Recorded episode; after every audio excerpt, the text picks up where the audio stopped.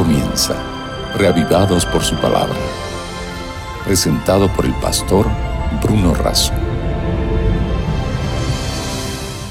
Hola, qué bueno es estar juntos una vez más para continuar con nuestra reflexión diaria sobre la palabra de Dios.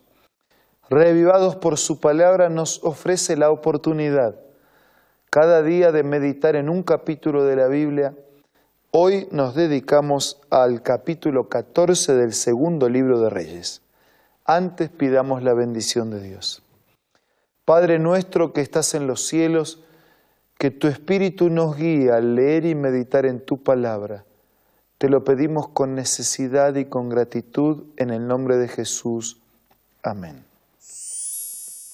El capítulo 14 del segundo libro de Reyes nos muestra características del reinado de Amasías. Repasemos algunos hechos históricos, detalles, pero sobre todo encontremos lecciones aplicadas a nuestra vida de hoy. Ubica el tiempo en el año segundo de Joás, hijo de Joacás, rey de Israel, comenzó a reinar Amasías.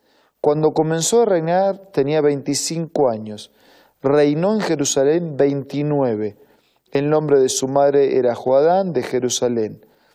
Hizo lo recto ante los ojos de Dios. Empezó bien. Hizo lo recto ante los ojos de Dios. Empezar bien es bueno, pero no alcanza con empezar. Después hay que continuar. Él empezó bien. Hizo lo recto ante los ojos de Dios, aunque no como David su padre ya que hizo conforme a todas las cosas que había hecho Joás su padre. Con todo, los lugares altos, dice versículo 4, no fueron quitados, pues el pueblo aún sacrificaba y quemaba incienso en esos lugares. O sea, hizo lo recto ante los ojos de Dios, pero de pronto comenzó a mezclar con la idolatría, es decir, con la adoración de falsos ídolos. Cuando el reino se afianzó, dice versículo 5, en sus manos, mató a los siervos que habían dado muerte al rey su padre, pero no mató a los hijos de los que le dieron muerte conforme a lo que está escrito en el libro, diciendo, no harán morir a los padres por los hijos, ni a los hijos por los padres, sino que cada uno morirá por su propio pecado. Y yo quiero detenerme en esta declaración que se repite en la Biblia. San Pablo lo repite, San Pablo lo diría de otra manera, va a decir, cada uno dará a Dios cuenta de sí mismo. O sea, el Padre no lleva el pecado del Hijo, el Hijo no lleva el pecado del Padre. Eso es lo que dice. No harán morir a los padres por los hijos, ni a los hijos por los padres. Cada uno morirá por su propio pecado. Hay una responsabilidad personal. Hay una, cada uno da cuenta a Dios de sí mismo. Hay quienes piensan, y, y yo los respeto, por supuesto, merecen todo nuestro respeto, de que nosotros llevamos, eh, nacemos con la culpa del pecado de otros. La Biblia dice que es un asunto personal. Cada uno muere por sus pecados, no por los pecados de nuestros padres. Claro, podemos tener la influencia, la conducta, podemos tener genes, podemos tener características, pero en asuntos espirituales la responsabilidad es personal e individual. En el versículo 8 nosotros podemos seguir leyendo de esta manera. Entonces Amasías envió mensaje a Joás, hijo de Joacás, hijo de Jehú, diciendo, ven para que nos veamos las caras. Pero Joás, rey de Israel, envió a Amasías esta respuesta.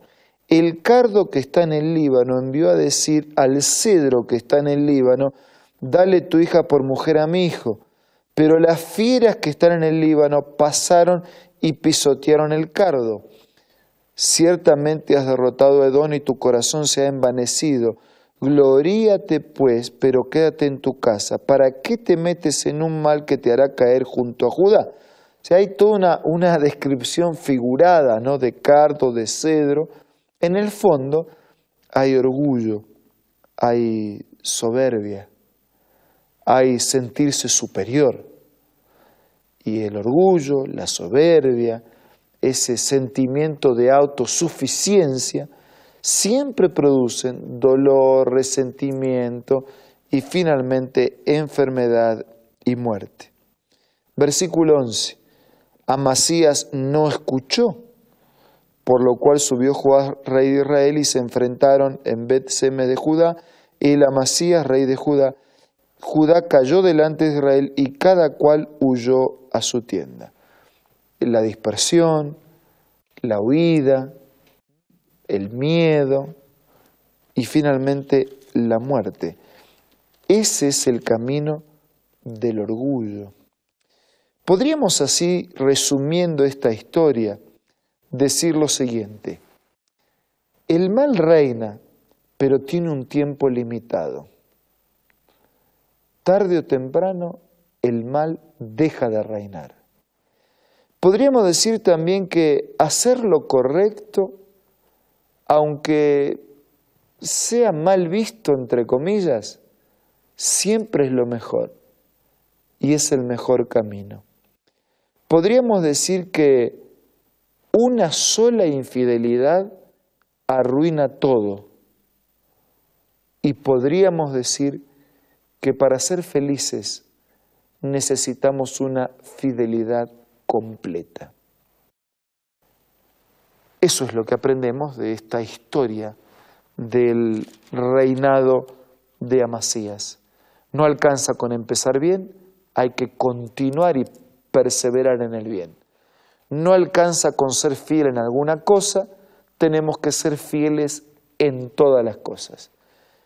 No da como para despreocuparse por una sola infidelidad, porque una sola infidelidad abre las puertas a una total infidelidad.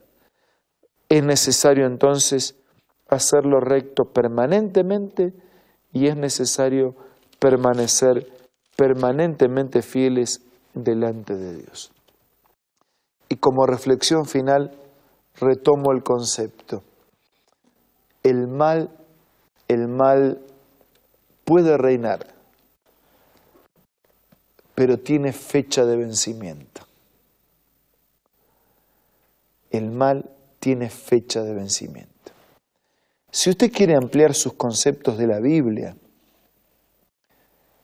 el comentario bíblico adventista en este tomo, usted puede encontrar ampliaciones en relación a todo el libro de Reyes y otros libros de la Biblia. Es una manera de hacer un seguimiento ampliado de la escritura con un contenido espiritual aplicado a nuestra vida. El repaso del hecho histórico más la aplicación a la vida práctica de hoy. Amigos, el mal tiene fecha de vencimiento. Pasó históricamente y proféticamente está anunciado que así será. El mal gobierna nuestro mundo hoy, gobierna en los corazones de las personas, en las familias deshechas y lastimadas, en miles y miles que no tienen rumbo, y en vida sin sentido, sin sentido. Pero el mal tiene fecha de vencimiento. De aquí a poco cuando Jesús regrese, el mal terminará para siempre, el pecado dejará de existir. Todo será bueno y bueno en gran manera como en el principio. Si usted quiere recibir algún material adicional que le ayude a ampliar sus conocimientos bíblicos y al mismo tiempo comprender mejor los tiempos en que vivimos y de qué manera Dios va a intervenir para terminar con el mal y el pecado para siempre, entre en contacto con nosotros para que le hagamos llegar ese material. Ahora, ahora aprovechemos este momento de silencio de nuestro programa para hablar con Él personalmente a través de la oración.